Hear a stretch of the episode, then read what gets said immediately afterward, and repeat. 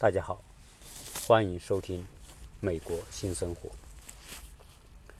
最近在网上呢看到有马云他卸任之后重返教育，又去当老师了。当然，这个举动引起很多人的关注和兴趣，因为马云曾经对中国的教育有他自己的看法。他认为中国的教育在很多方面是需要改进的，甚至说在很多方面，他认为中国的教育是比较较糟糕的。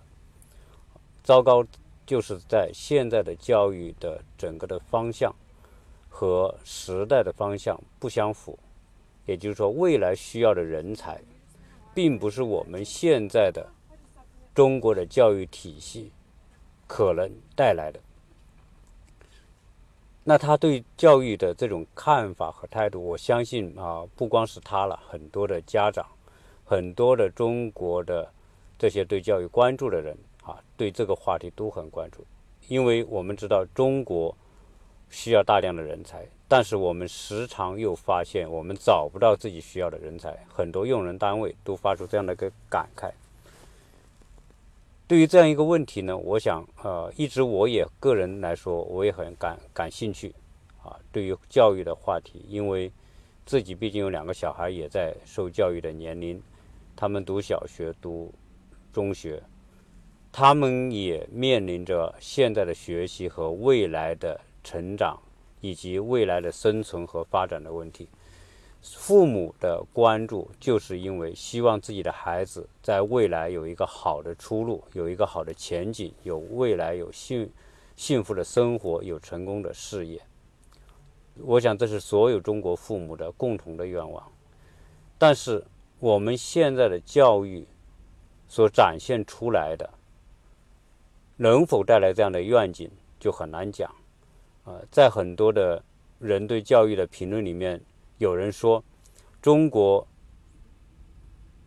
就是一味的学习，强调知识，强调成绩，强调考试，啊，所以把中国的教育归纳为应试教育，甚至有有网上传言，有老师说，现在在这些重点学校，只要学不死，你就往死里学，反正。一切都是学，都是成绩，都是考试，最后进一个好的大学。那这样一个误区，我想，随着现代科技的发展和社会主流方向的朝人工智能的转化，我个人也是非常担忧。就是说，现在学孩子们所花费的这二十年的，从幼儿园到大学毕业吧，二十多年的这个学习的过程，所付出的时间的代价，以及家长们为了培将孩子培养出未来的社会精英，所付出的辛劳和支付的成本，真的是巨大的。我想，可能在全世界来说，中国是属于支付成本最高的国家。对于这种情况，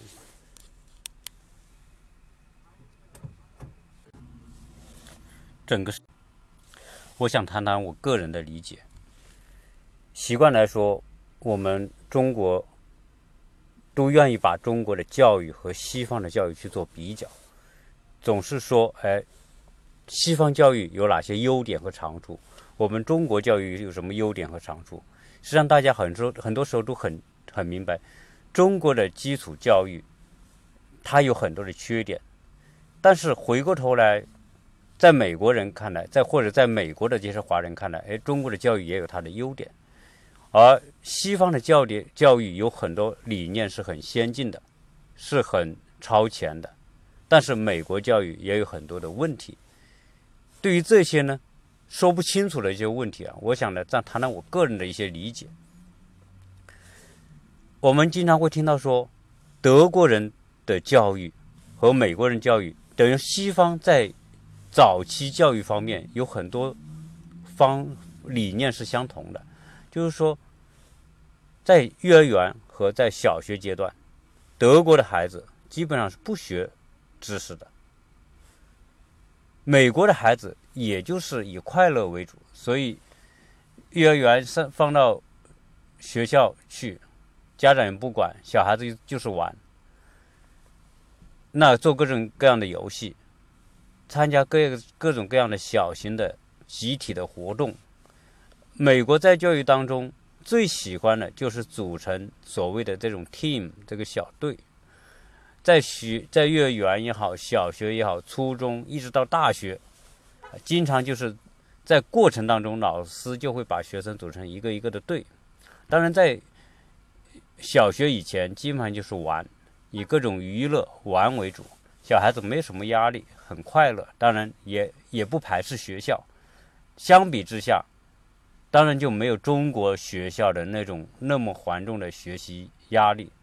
说德国的小孩更是这样，比美国小孩更不注重对知识的灌输，基本上就是培养小孩的动手能力，培养小孩跟别人合作。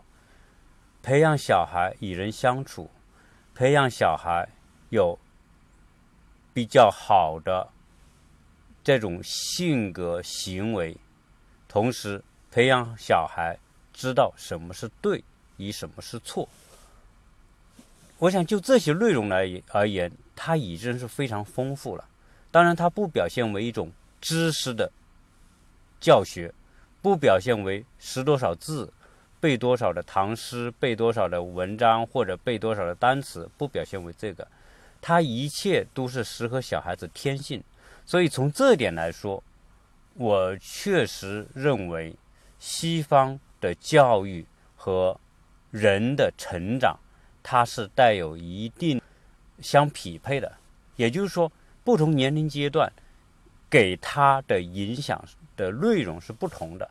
我想这一点是特别的重要。为什么呢？因为小孩子在他小的三四岁、四五岁，直到十十一二岁之前，他属于儿童。儿童他的天性里面，第一，他不能够长时间的关注某一个事情，所以小孩子他们的一一节课的时间就很短，而且以玩游戏为主，因为游戏才能吸引他们的注意。这这这个过程当中呢？又是做一些他们能理解的事情，比如说小孩子玩游戏，小孩子组成一个小队去相互协助、相互合作。关键是，他没有什么，没有那些背的难受的东西。你比如说，我们国内，我我小孩在出国之前，那老师每天都会发出这一天要学什么东西，要背什么东西。啊，要要通什么关等等，都会有这些东西发出来的，而孩子们必须完成这些东西呢。小孩子在学的过程当中学的比较苦，因为什么？他没有乐趣，他就是死记硬背，背不出来呢。老师、家长担心，哦，小孩子背不出来，成绩不好啊，考试不好，所以在家里家长也逼着孩子去背。那小孩子在这种逼的过程当中，他学习他不快乐。所以，这是目前中国教育里面一个非常普遍的问题，就是在小孩子阶段，在小学、幼儿园阶段，他感受到的是一种压力，是一种学的痛苦，而不是一种快乐。这个说明我们什么？我们的所谓的这种知识教育，这种提前是有问题的，因为它不符合这个。这些孩子在这个阶段的那种天性，他们能够接受的东西，就他没有没有用他们这个年龄阶段能够接受的方式、方法和内容去对接他们的那种真实的情况，而用的是一些我们认为可以学到东西的，可以背多少词啊，可以识多少字啊啊等等，可以做多少的奥数啊等等这些东西。这个说明什么呢？就说明我们在中西方在小孩子这个阶段的教育的价值方向是不同的。西方人认为说，我不要他学知识，我需要他，他是懂得什么是对，什么是错。懂得怎么跟人相处，懂得保持一个好的，形成一个好的行为习惯。在西方，这一点确实跟东方有差别。比如说，我们我原来在节目里面也聊到过，在美国，小孩子，你跟任任何一个小孩子，哪怕是幼儿园的小孩子，那天我在看我小孩子打球，我旁边就有一个两三岁的孩子，他的球滚到我身边，我把球捡起来，我递给他的时候，他一定会说一句谢谢。然后你过，你进门。还是出门都会帮别人扶扶这个门，小孩子也会帮后面的人扶这个门，不会说他过了之后就不管这个门就弹过去，可能人家不小心就打到人。就是这些习习惯，包括过马路，大家一定等着那个斑马线那种行人灯亮的时候才过，以及我们基本上看不到小孩子随便把垃圾扔的这种情况，这些。都是在美国我们所能看到的。当然，我一再说，呃，这是美国在教育方面，他的一种行为习惯，它也是它的一种价值。比如说，你随便扔东西，搞卫生，把环境搞坏，大家认为这是很很丢脸的事情啊。随便吐痰，那是很丢脸的事情。所以，在美国是没有这种东西。不管是在学校，老师也这么教；在家里，家长也这么教。他们就是特别注重这些行为习惯方面的东西。相应来说，我们在国内从小没有这种没有这这种在教育方面的这种要求，在孩子行为习惯方面这种要求，所以从小就会表现说，啊，这个孩子可能学习很厉害，但是在很多的行为习惯方面和跟和其他小孩没什么区别。所以，我们讲在西方的这种。对教育的价值取向方面，我觉得东西方真的有好大的区别。这种区别是全方位的，从家庭到社会到舆论，我觉得东方都特别注重从小就学那些技能。这个我把它归纳为术，就是技术的术，一些方法的学习。我们。把小孩子放在一个从小就要去学这些东西的、学学术的这么一个层面，学术呢，为什么小孩不快乐呢？因为这个学这些东西啊，它本身是一个艰苦的过程、艰难的过程。他们的心智那么小，你要去让他承受这种艰苦和艰难，所以他们就受不了。为什么小孩从小很多就厌学啊？就是因为不匹配你的学习内容。和他小孩的心智成熟的阶段不相匹配导致的。西方教育，我们说德国也好，美国也好，这种在小学、幼儿园阶段不注重知识的学习，我认为它反而是最重要的一种价值取向，因为那些不重要的，我们刚才讲的行为习惯、好的一些观念。正确培养正确和错误的一种辨识，实际上这些啊，是我我曾经说的，它属于教育当中道的层面，是基础的基础，最重要的。而这些道的层面，实际上是一个人的立身之本。从小在幼儿园也好，在小学也好，注重这方面的培养。这这个叫育，所以小学阶段着重应该是育。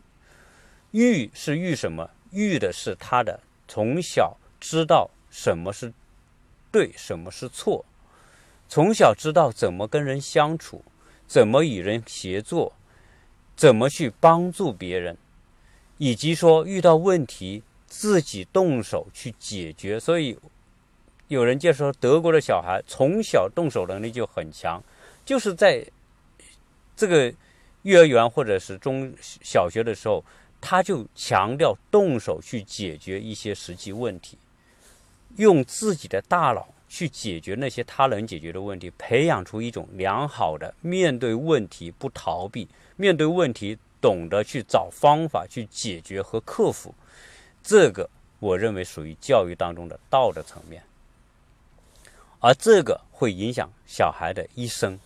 所以为什么德国人做事的严谨，德国人做事的精密，德国人做事工作的质量，才导致德国人做出的产品在全世界上来说都是有名的，它的质量非常的棒。这个是从小我觉得在这种道德教育，所以我们回过头来讲，西方人把握正确了把握教育的一个本质，就是在小孩子的阶段，应该是用一种他能接受的方法，让他培养出一个小孩有正确的一种态度和一种观念，这是属于道德层面。所以美国人不强调说。我会背多少花样的这种词词啊、诗啊、文章啊？德国人也不注重说，哎，小孩子能做多少多难的题目啊、数学题目等等。甚至说，德国在小学阶段，基本上数学就是我们国内的幼儿园的基础，他们根本不教这些。那回过头来讲，是不是？呃，所以很多人说，你看美国人很笨。欧洲人很笨，算个数永远算不清楚。你看我们中国人算数多厉害，多难的这个，这个价格、金钱什么找多少钱呐？这个这很快在心算就完成了。而德国人、美国人要拿个计算器慢慢来算啊，这种显得他们特别的笨拙。这种笨实际上是他们从小在教育里面并不注重这种东西，因为这种东西用个计算器算出来比你心算准确率要高。所以，从这个角度来说，他们的方向以及对教育的理解，我认为是正确的。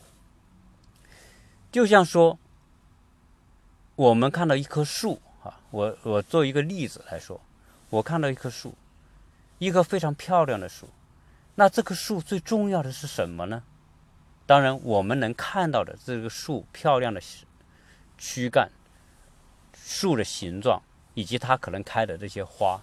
在亚特兰大，在美国，绿化做得很好。亚特兰大当然是做得特别好，所以在春天、夏天和秋天，你会看到各种各样的树，而且这些树都非常的高，啊，非常的美。那有时候从这个树，我也去想，它和教育有什么关联呢？我们看到的东西，这棵树，我们所看到的地面以上的这些东西，是很美。但是，它是不是这棵树最重要的内容呢？往往不是。而一棵树最重要的内容是在地面以下，是它的根，才是这棵树的根本。没有这些发达的、健康的根的这个系统，这棵树就不可能健康。而这个根是在看不到的地方，默默的发挥着最重要的作用。没有了这些根，这个树就会死亡。所以，躯干树的躯干很重要，枝很重要，叶很重要。但是这一切都是建立在那个根的基础之上的，因为这些根吸收养分、吸收水分，提供养养料给这些整棵的树，哪怕那一片叶子。这个回过头来讲，和教育育人是不是一个道理呢？我觉得是的。为什么说西方人注重说骑士精神、贵族精神？而骑士和贵族是怎么培养出来的呢？绝不是用钱堆出来的，绝不是我们今天看到的给小孩子买很贵的东西、穿名牌、用多好的手机、用多好的电脑、开多好的车啊！我们现在在美国，我也在节前面节目也讲到，我进的第一个大学，我看到学校最好的车。保时捷、奔驰和宝马都是我们的留学生在开的。在美国，这些大学教授他们开的车都是十年甚至二十年前的车，都是极不起眼的车。所以，我们中国人学会了怎么去贵，去贵养，用养贵的方式去养一种精神。说啊，是不是贵族就是用？用贵的方式花很多的钱买很贵的东西，当然这个我们都知道，它不是这样子的。你再会开贵的跑车，买贵的衣服，用贵的东西，也培养不出他的贵族精神。为什么？因为他的根没有培养出正确的这种系统。小孩子的阶段没有培养出如何去礼貌的跟人相处，如何懂得谦让，如何懂得与人合作，如何懂得什么是对和什么是错，这个是变成为一个人的最根本的，就像这个树的根一样，这些是在我们看不到的地方，但是它会无时无刻不发挥作用，而且它的作用是它一辈子一辈子当中都可能对它产生影响的。所以，在讲西方教育的时候，那些知识之外的、潜移默化的，成为一个人人品、人的品德、人的观念、人的正确思维的这些东西，往往是在我们国人根本看不起的幼儿园和小学阶段完成的。啊，当然，我要回头讲，不是每个美国人。或者德国人都真的就做到了这样，但是他们具有良好的这些行为习惯和观念，真的很多人是在那个阶段培养的。所以今天我们在德国也在欧洲，德国或者美国，大家看到的那种礼貌也好，那些东那些行为、开车的习惯、过路过路的习惯，以及说一个很一些很细小的行为习惯。真的就是在那个过程当中培养出来的。所以，当我们一个中国人来到欧洲、来到德国、到瑞瑞士、到美国，他突然就会感觉，哎，西方人很 nice，西方人很友好，西方人不管认不认识，都会笑脸相迎，都会打招呼啊，都会扶一下门啊，都不会说，就是都不会去。乱扔垃圾等等，就是你看到的西方人很有礼貌、很绅士等等。实际上，这些是他的基础教育完成的。因为基础教育，大部分人都完成了这样一种教育的过程、育的过程，所以才会形成西方国家在文明、礼仪等等这些方面，比我们东方的、比我们国内的这些人在这方面做的要好的一个重要的原因。而这一切是我们所看不到的。因为他们在家庭当中完成，在幼儿园当中教育当中完成，在小学当中完成，啊，而这些我们看不起的东西，往往是教育当中最为重要的一部分。那回过头来讲，我们国内的教育过早的注重术的培养，过早的注重技能，注重成绩，注重考试，过早的注重通过这种成绩。和比赛来展现，说我的孩子多有出息啊！你看我这么小就可以做这么多的东西，呃，十岁就能做二十岁的人做的东西。实际上，这个叫揠苗助长，这个我们都知道，因为那些东西是在他二十岁之后才应该去学的东西，我们把它放到十岁来学，这并不等于说这个民族就很优秀，因为他错位的教育，摧残的。摧毁的是孩子对学习的理解和乐趣，所以这是教育当中最毒药的一部分，这是我们观念当中最恶毒的一部分。但是我们的恶毒我们不知道，而且我们认为理解为这是对小孩的培养，是一种爱，是一种打造未来杰出人才的方式，所以完全的颠倒，这才是一种悲哀。那。回过头来讲，为什么说在当今的科技最前沿，以及说人类科技成果最丰硕的，没有出现在东方，而出现在西方呢？我觉得从这个角度，可以从另外一个侧面来证明，西方在很多教育理念以及它的教育的程序、教育的顺序上。他是更优于、更优的，他能够控制住，说他能够知道，按照孩子们的年龄阶段，适龄施教，根据他的年龄来给他一种育，育在先，教在后。我觉得这个理念特别的重要。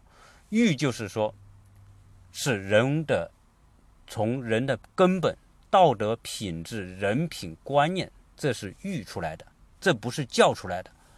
教更多的是在讲知识层面，所以在西方的教育里面，小孩子快乐当中成长，不排斥学习，不排斥与人相处，培养出一种正确的与人与人相处的行为以及开朗的性格，这一点是根本。到了初中，开始学一些东西，比如说我孩子现在到初中了，这个学习就比小学开始有压力了啊。当然，他到了初中，到了十十二三岁这个阶段。他的身体承受能力，他的成熟度，他的这些承受压力的能力比小学要强。这个时候施加多一点的压力，哎，是他可以接受的，他可以承受的。当然，大家知道，我们国内高考驱使所有的高中生都很苦逼的学习，而美国的高中生实际上也很苦。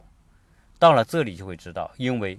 美国高中四年要完成大量的承上启下的过程。所谓承上启下，美国的高中四年要培养出未来可能的兴趣方向。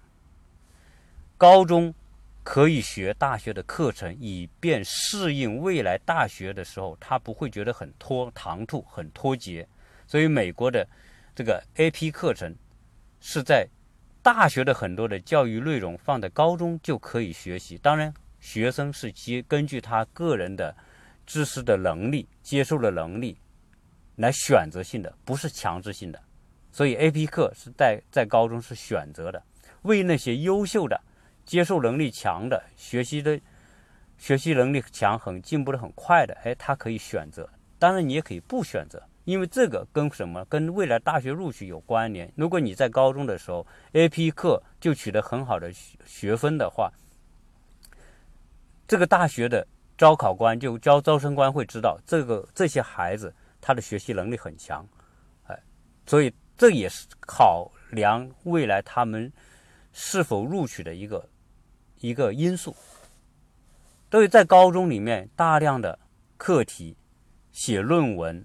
做演讲，在高中已经开始，这个在我们国内是没有的。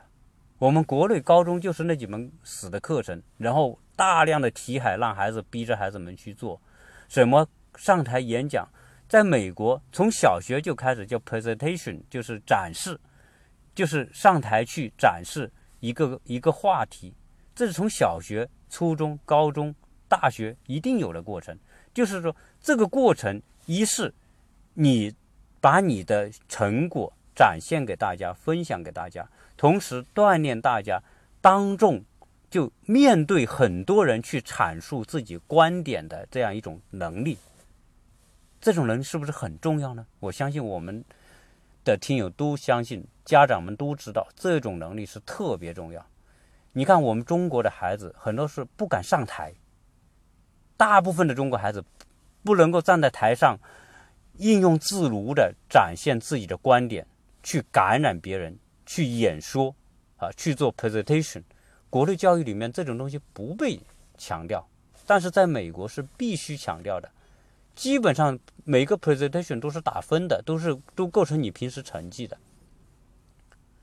而且到了高中里面，你可以选择你个人感兴趣的话题，这叫教育的本质，就是一个孩子感兴趣的东西。他选这个课，他才会很有乐趣去学一个东西。所以，一些好的高中在美国，它有大量的这种 AP 课程让你去选择，兴趣课程让你去选择。同时，在高中里面，你也可以自己组建各种社团，各种各样的社团。所以，我们在马云当讲说，教育当中啊，什么是最重要的啊？数理化这些文史哲这些重要。但是美术美学重不重要呢？音乐重不重要呢？体育重不重要呢？啊，他的观点是特别重要。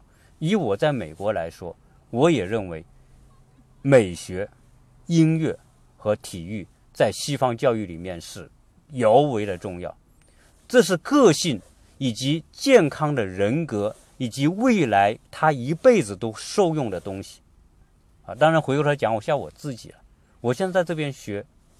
美术、绘画，我为什么选美术绘画呢？是我小时候我就有这种爱好。而那个爱好就留下了一个对美术的一个一个种子，而美术给我带来很多的受益，很多。为什么？因为美术的基础，对美学的理解，让我在现实生活当中，我可以做设计，我可以懂得去欣赏，我可不仅我我可懂得在很多方面，因为美学是应用在人生各个方面的，小到你买一件服装。一件装饰品，一个建筑，一个房子，无无处都不体现出美学的价值。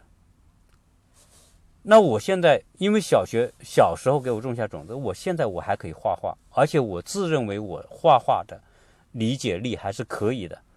我也不认为我拿出的我现在画出的画很丢人，而我有时候我反而很骄傲。我五十岁我还可以画出这么好的东西出来。这些是我一辈子受用的，所以我当时我感谢我小时候有这样一个爱好。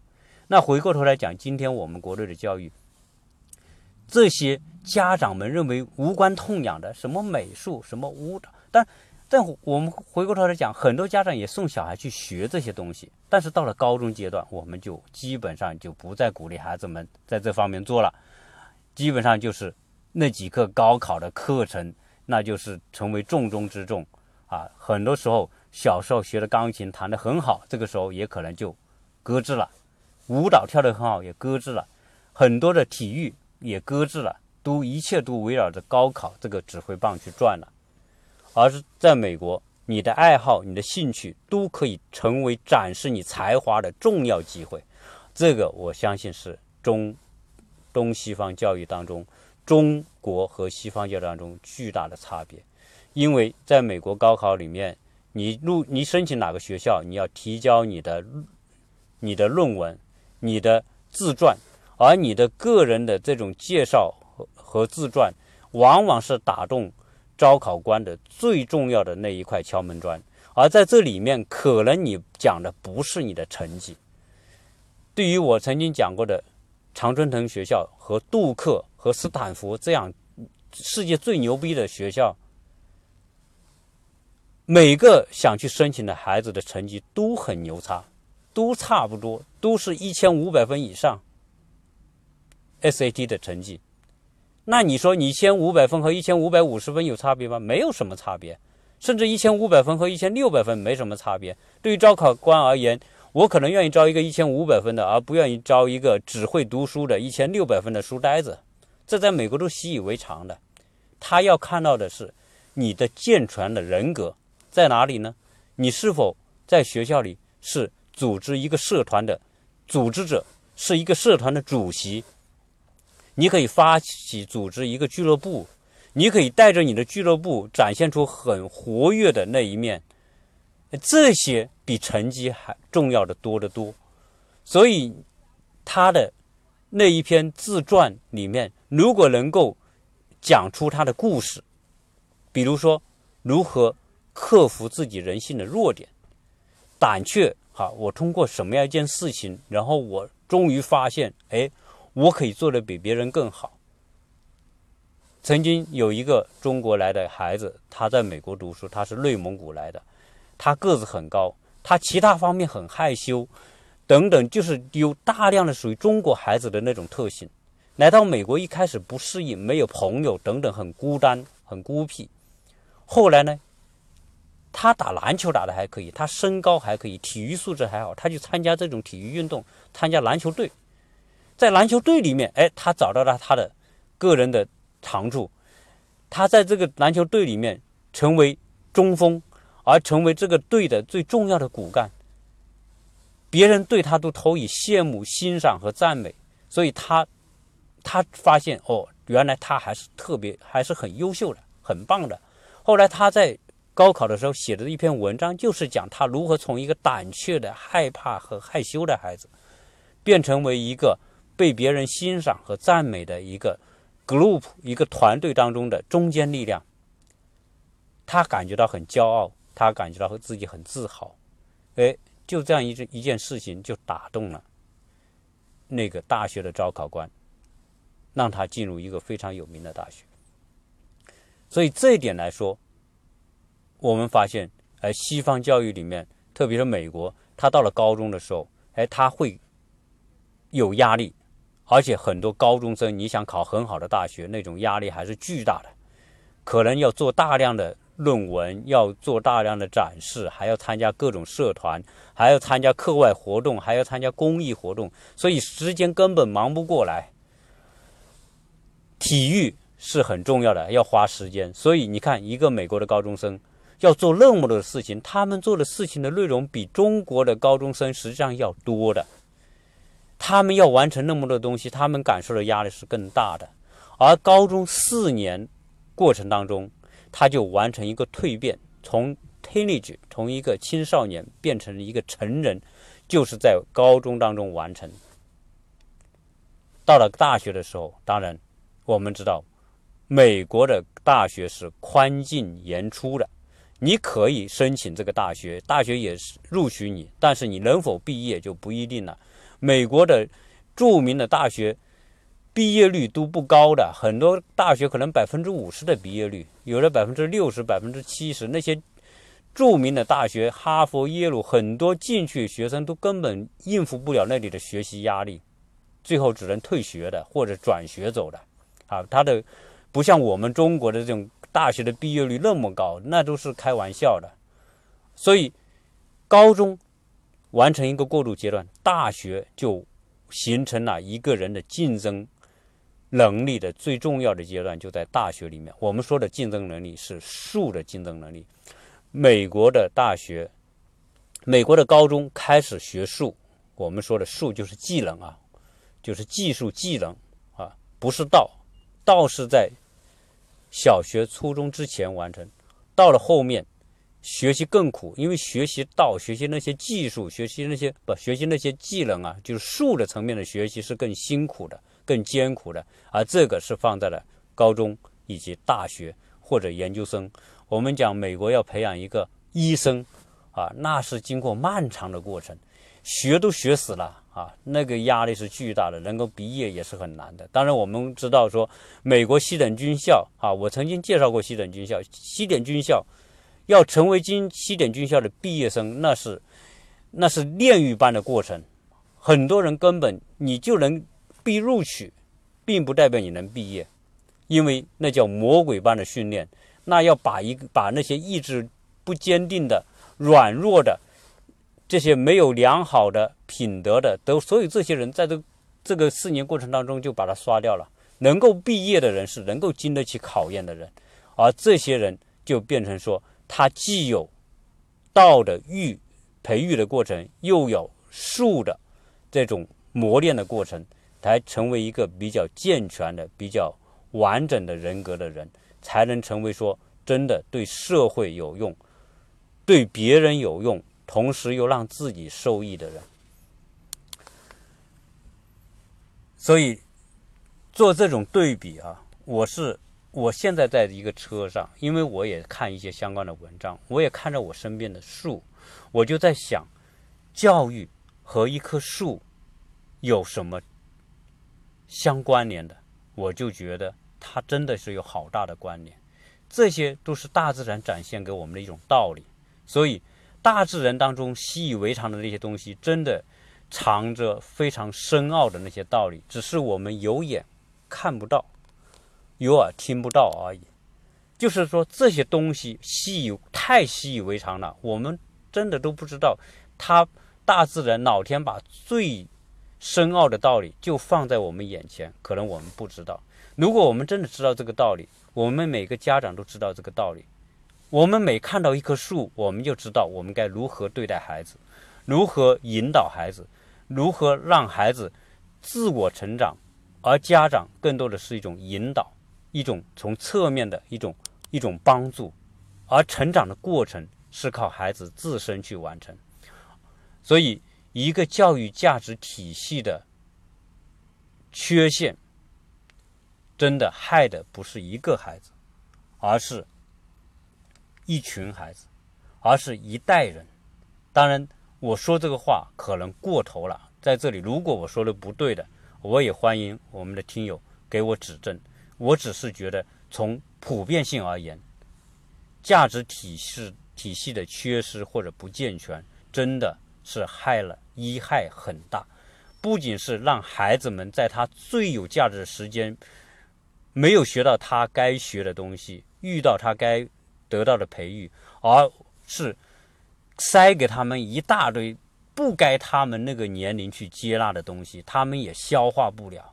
所以，多少孩子小时候背唐诗宋词背得多好，到了大学对唐诗都宋词还是不理解的，大有人在。小时候学学的那些东西，最后都长大之后，都只是成为他们生命当中的一个记忆，而最后没有成为汇集他整个生命当中的那些营养。这是我们，而家长呢，操碎了心。口袋的钱，白花花的银子就投在这些记忆当中，而没有转化为对孩子人生的养分。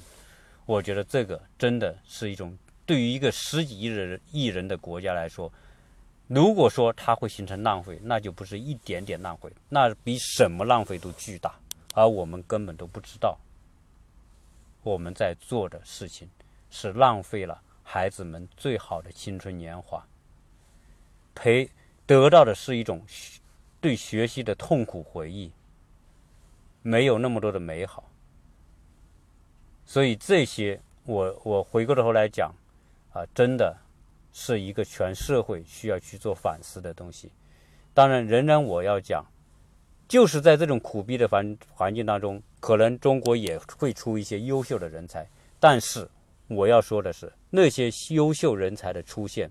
不是这种苦逼的方式逼出来的，而是什么？而是他们可能在某种前提，在他们有一些家庭以及他自己的理解当中，他就他就沿着一种正确的方向在做，而导致的结果，而不是逼出来的。所以，当然，再糟糕的环境都能够出一些杰出的人才。这个本身不是教育的结果，可能你没有教育，我想任何一个社会读书都会出优秀的人才一样，只是出优秀的人才的比率相对偏低而已。我想我这个希望我比较客观的把这个观点啊阐述出清楚，而不要啊去钻我的某一句话的这种这种这种空子啊，因为我知道很多话都是很容易被人。去去钻空子的，但是从这个角度，从教育的角度来说，讲的是主流趋势，讲的是大部分的普遍的经历和现象。从这个层面来讲，我觉得很多的孩子是被误导了，很多的家长真的付出的太多。好，那今天这个话题呢，啊，正好跟我感兴趣的话题有关联。更多的是作为自己的一种理解吧，就是说，从我能够接触到西方的教育和我们国内的教育做一些反思和比较之后，希望能够对我们的家长有所帮助。当然，回过头来我还要补充一句是什么？我说这一切都没有表明说西方教育没有缺陷、没有缺点。西方的教育观念里面。现在也有很多的专家认为，美国的教育还是存在一些缺陷的。当然，在这一期里面，我只谈那一个话题。如果要谈美国教育的缺陷，我想以后我再专门拿一个话题来谈美国教育当中的不足，以及美国教育当中真的美国的教育也不完全十全十美。反正我就是自己打自己脸也好吧，反正我说他的好，也说他的不好，我就是这样啊。希望是比较。啊，客观的来讲一个话题，那么这一期呢，就跟大家聊到这里，谢谢大家收听。